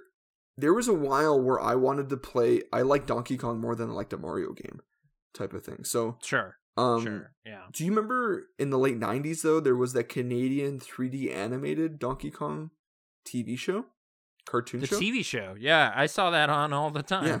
So I'm just saying, like, uh, there's definitely a market for Donkey Kong. That so that's that's the only original. A lot of my lists is like, oh, I want them to do this again, but like with the same, like with taking it seriously or doing a better job. Oh man, no that that movie has so many spin-off potentials, like Luigi's Mansion Yeah. or something. Like maybe focus more on the Mario Kart stuff in the next one, or Yeah, you could literally wanna just have do. like a like just honestly do like a Mario Kart tournament movie, like like and then yeah, it'd be like wacky races or something. But Bowser's trying to scheme to win, and he's going to use all this hundred percent. Yeah, cheating or whatever. you also can introduce like Super Mario World. You can introduce Super Mario Brothers two villain. yeah, they tease they tee up Yoshi at the end of that. Yes. So you, obviously, you know, you're gonna get a bunch of cookies and whatever in the next one. Yeah, yeah. Uh, I'm joking. so, anyways, that that was that was like the first in my mind. Wario's Woods movie. It's but I haven't a- played. I haven't played some of the big classics that everyone always talks about, like Metal Gear Solid or or things like that. Like I, I haven't. I don't have the same level of nostalgia. I mean, I played Twisted Metal as a kid, and I'm getting that like Peacock TV show. So I saw the ad for that. Yeah, it was uh, Anthony Mackie. Yeah. I think, or- but also Yeah. the wrestler Samoa Joe as the clown dude, but like super violent aggro. It was weird. I I don't I can't understand the I don't understand the tone of that show, but yeah, oh, what's that guy's name? I'm trying to find it in my head. like It's like the Sweet Tooth, yeah? Sweet Tooth, yeah, yeah, the like Yeah, yeah. mascot for the, the, the, ice cream truck Yeah. guy. Yeah. So Uh, anyway, uh, yeah, I guess that that's totally fair game. The so Zelda seems kind of like an inevitable thing at this point with how huge this was, and that being their second tentpole in a way, you know. with Uh, like oh with like with how big Super Mario is, and yeah, just with the success of that, you could see uh Nintendo wanting to pursue that. see, but the- this is where I get nervous because Do you think Illumination is? That's the right thing, this is where I get nervous. though? I'm like, yeah, I trust Illumination in the world of Mario because they don't make intricate characters or plot or in depth anything. They just make cool looking animations. But I don't care Sure. about their movies, animations, and other concepts. But because it's Mario, they're like, oh, this is all nostalgia at me. Zelda requires a lot more than that, though. Like, it requires. to do it well. Yeah, Like, yeah, to do it well. Like, And if you don't do it well, people will hate it. Like they will hate it. So I feel like he like Nintendo might not they might have to make a live action Zelda film is what I'm thinking. Yeah, the the I don't know. Yeah, I'm not I'm not sure what the future holds for for that specifically. It seemed like it's the fastest selling game of the Switch library or something is the new one Tears of the Kingdom. Yeah. Like there's probably interest there. Uh really though, same with our westerns thing though. You should just go back and watch Legend starring Tom Cruise. uh it's basically a Zelda movie. Like that's just they made it already. Ridley Scott did it. Uh Ganon is Tim Curry basically and just just you know, look at that. There's no dungeons. It's in not that great. Movie, though. I kind of think there are, but oh no, there's not like puzzle solving. Yeah, that's what I there's just literally brick walls and chains and You're right. There- there's no- but yeah, yeah. There's no dungeons. I, di- I, I feel like after watching There's no moment where Tom Cruise solves a puzzle and then it goes like it doesn't it doesn't do that. But Yeah. you know, That's what I mean. Sure. I mean, um, and they could remake it. Like you could get Ocarina of Time. Like that's just the basis of a Zelda movie, and I think people would enjoy that. Or Majora's Mask. No, Majora's Mask is too esoteric and strange. Like that's like your third movie or Sure. something. Yeah, if you yeah. get to do those, yeah. Like, Um, like, this is getting a little stale. We need to do something weird. Uh, you can't come out of the gate with that one. That'll ruin it. Um, Duke Nukem we had written down here. well, we had talked about it before the show, but we also recognize that like a two white dudes probably shouldn't make a Duke Nukem movie because that would be. no, be. you could be thoughtful white dudes like be the thoughtful 21 white Jump. Street guys. But the if the only it, pitch you that we came up with was like, what if you put like a John Cena Duke Nukem in the real world, and then you play jokes at his expense. But again, Yeah, it's like Last Action Hero, but you're but because N64 the jokes would always be like his comments would always be objectifying women. You and I, being white dudes, can't really get away with that type of. no, joke. but they gets thrown back in his face, Ryan, Yes, and shows how chauvinistic and guys. terrible he is. I don't know. Well, he's white too. We're telling that too. I know. I know. about Anyways, tough Roddy Piper esque dudes. Yes, you're right. Like the They Live also exists. So if you just want that, you just go back, right? So you're right. watch Yeah, Blackberry. same thing. No need for it. Just watch They Live. yeah, you and I watched homework. Blackberry, and we were told on screen that that he Roddy Piper was the inspiration for Duke Nukem. inspiration and they certainly stole quips and stuff from him so Yeah. uh, the one i have written down here is an, it's an open world game it's sort of the same thing we're talking about where there, i don't know if there's any net gains really for doing this but it might be fun is just cause. Just do a Sure. big over the top stunt filled nonsense action film. Can you imagine Uh, watching a live action movie and seeing somebody fall to the ground, like falling to the ground, and then they grapple the ground and pull themselves into safety to the ground? and then they're just fine and the and the movie doesn't even blink. It doesn't even say anything about or it. or like You infinite a guy who has an infinite supply of parachutes just like constantly parachuting yeah, he's just constantly letting loose parachutes and continuing to in, in travel all one around. fall you can have a parachute have it let release it and then grab another parachute like i can't remember is it does it ret- like maybe you can have like a parachute that retracts and then you can pull it back out again but there's some good stuff there's some like the stunt parachute. the Yeah. nightclub like the blimp nightclub like there's a lot of you're right there's a lot of silly things you can do with that movie problem was that that friend I was playing a decent chunk of three as well. I don't. I don't know who the 21st century equivalent of Antonio Banderas in his prime is, though. Because that's, well, that's the problem. That's that's what I mean. That was that was the problem I was going to get in with another movie that was like, oh, this was like in my mind, this movie was locked and loaded to be the easiest live action film re- like thing you could do with it was the Uncharted movie. But like, this is the easiest easiest franchise to go from one He's thing. basically just linking from set action set piece to action set piece over and over. and that like is to be fair, life. those games have great action set pieces. You just have to copy them in a more interesting way. But it was the problem was was like, oh, it's your ideal casting for this. He's like in his late fifties. You can't just like cast a dude in his late fifties to play a young Nathan Drake. Who are we talking about? Like Fillion? Yeah, I'm taking film. Or- Yeah. Oh, okay. Okay. Yeah. Yeah. So yeah. Yeah. So yeah. Did you ever watch that Uncharted movie? I haven't. I have not seen the Uncharted movie. It's not that I'm like morally opposed to it or anything. I well, I don't like Mark Wahlberg very much. I know. and he didn't even grow a mustache for the movie. Well, so that's not true. I was actually pretty pretty. Oh, he has one at At some the point. after credit sequence, he has a shadow of a mustache. Because it turns out, I don't think Mark Wahlberg can grow a mustache oh, in real life. Okay, I I would even I'd accept a fake mustache. But that's what I mean. They also didn't give him the Sully- gall. But here's the thing: it's one of those aggro moments where Mark Wahlberg was set up to be Nathan Drake ten years ago, with like Robert De Niro in the movie or something. and something. then the movie took too long to make because it went through director after director David after director. Russell. Yeah, And now all of a sudden he aged out of the role, so they gave him Sully, but it made no sense because he's not a Sully. Not really. No. So, N- no. but to be fair, anyway, I like Tom Holland. Yeah. He's also not a Nathan Drake. So, putting that out there. Okay. Um, Uh. Okay. The last the last one is more just like how they bungled Assassin's Creed. No, because like I went and saw it, and that felt to me like this could totally be a movie. Like there's no real good reason this wouldn't work. It's just so boring.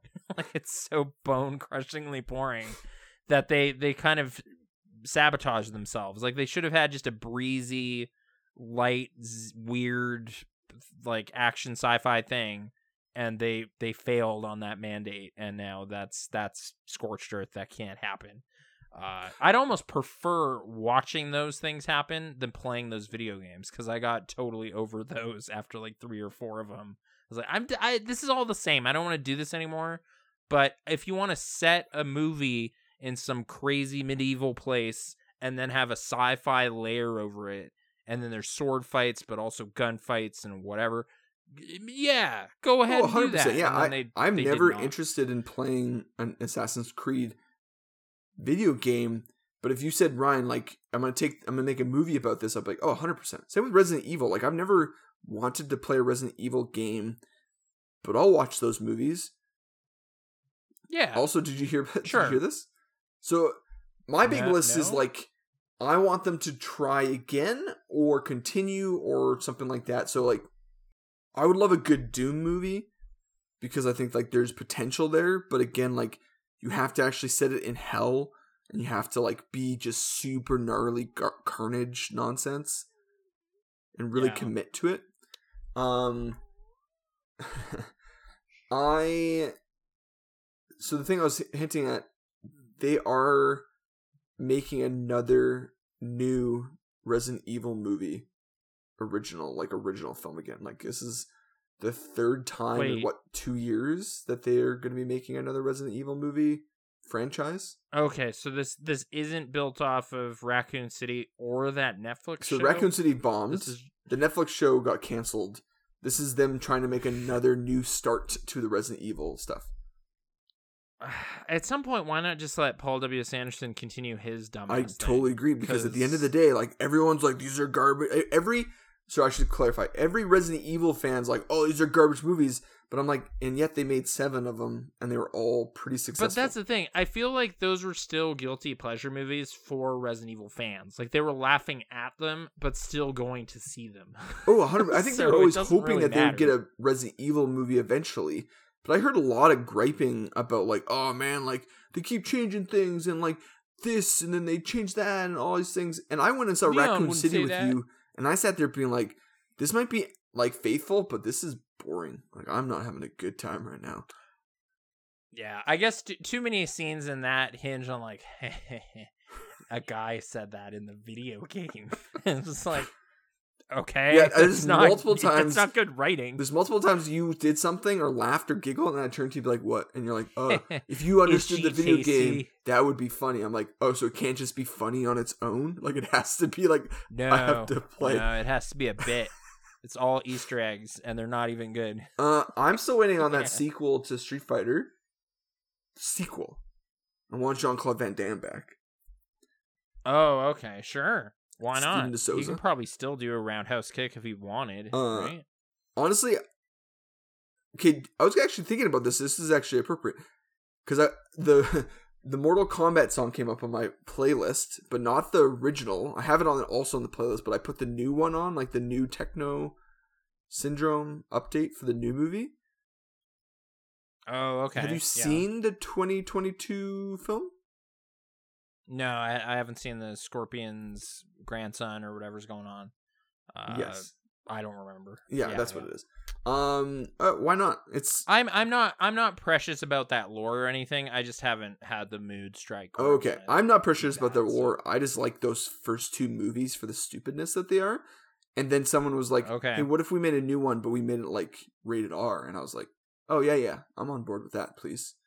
And that's what this is. Okay. So, yeah, it's not a good movie. I'm not gonna sit here and be like, "This is great," but it's like, oh, this is the first time they understood the assignment and they just had fun since the first one. But then they said, let's make fatalities like a real thing. So How did it do? Because it was like super in the pandemic time, right? it's got a sequel. Was it a success? It's getting okay. it's, it's okay. getting a sequel. So they have Karl Urban as the rumored is going to be Johnny Cage.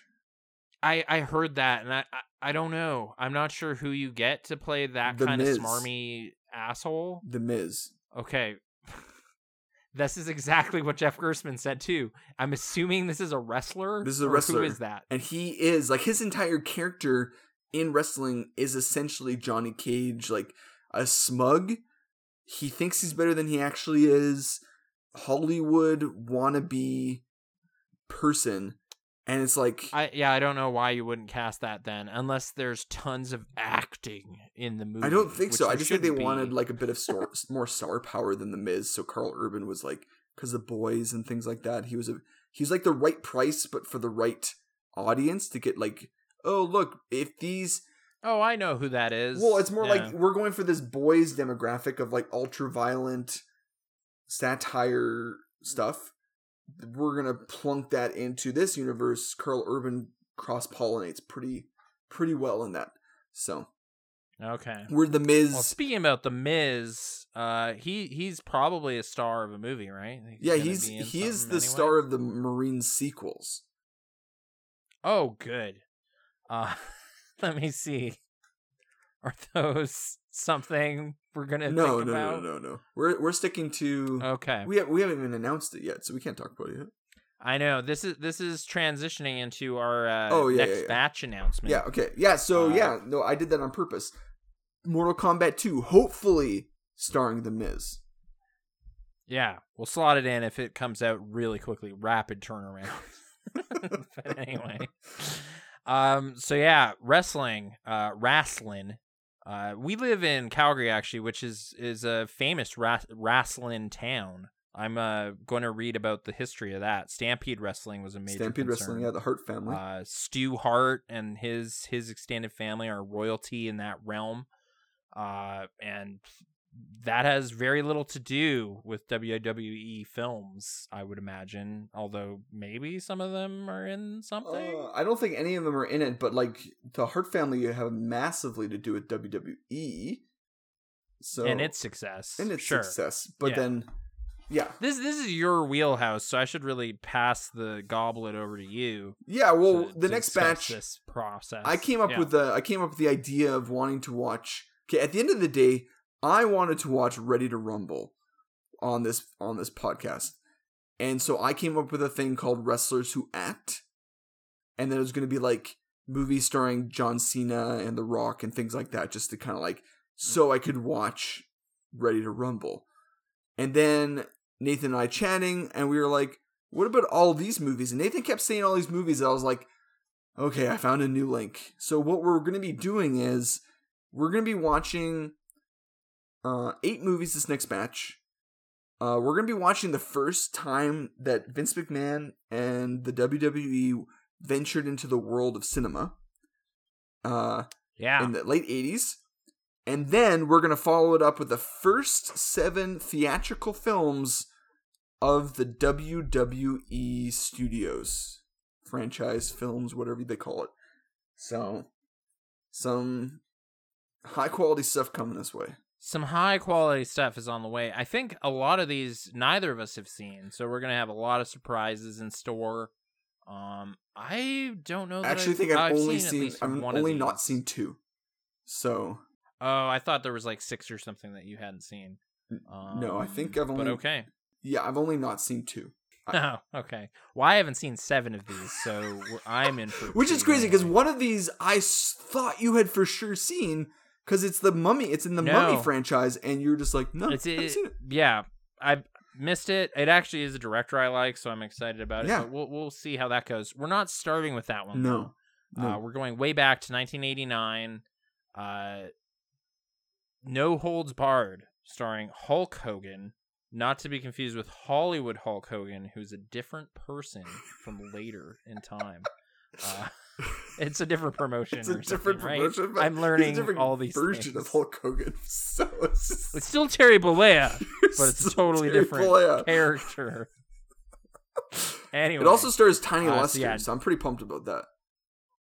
oh great. Yeah. Uh, we've seen him before in this batch, right? Yeah, in Armed and in, uh, Dangerous, he Armed and Dangerous. Yeah. That's right. Uh, so yeah, No Holds Barred, uh, starring Hulk Hogan. That is next week's film. Um, so yeah, and uh, I guess before we get to that, here's the messages and things. If you'd like to send us a question, we're uh, also on Hive Co-Host and Instagram, OKVO Podcast. There's also a shared email address, okvopodcast at gmail.com. Uh, so yeah, next week, No Holds Barred. Until then, I'm Nathan. And I'm Ryan. Bye bye for now.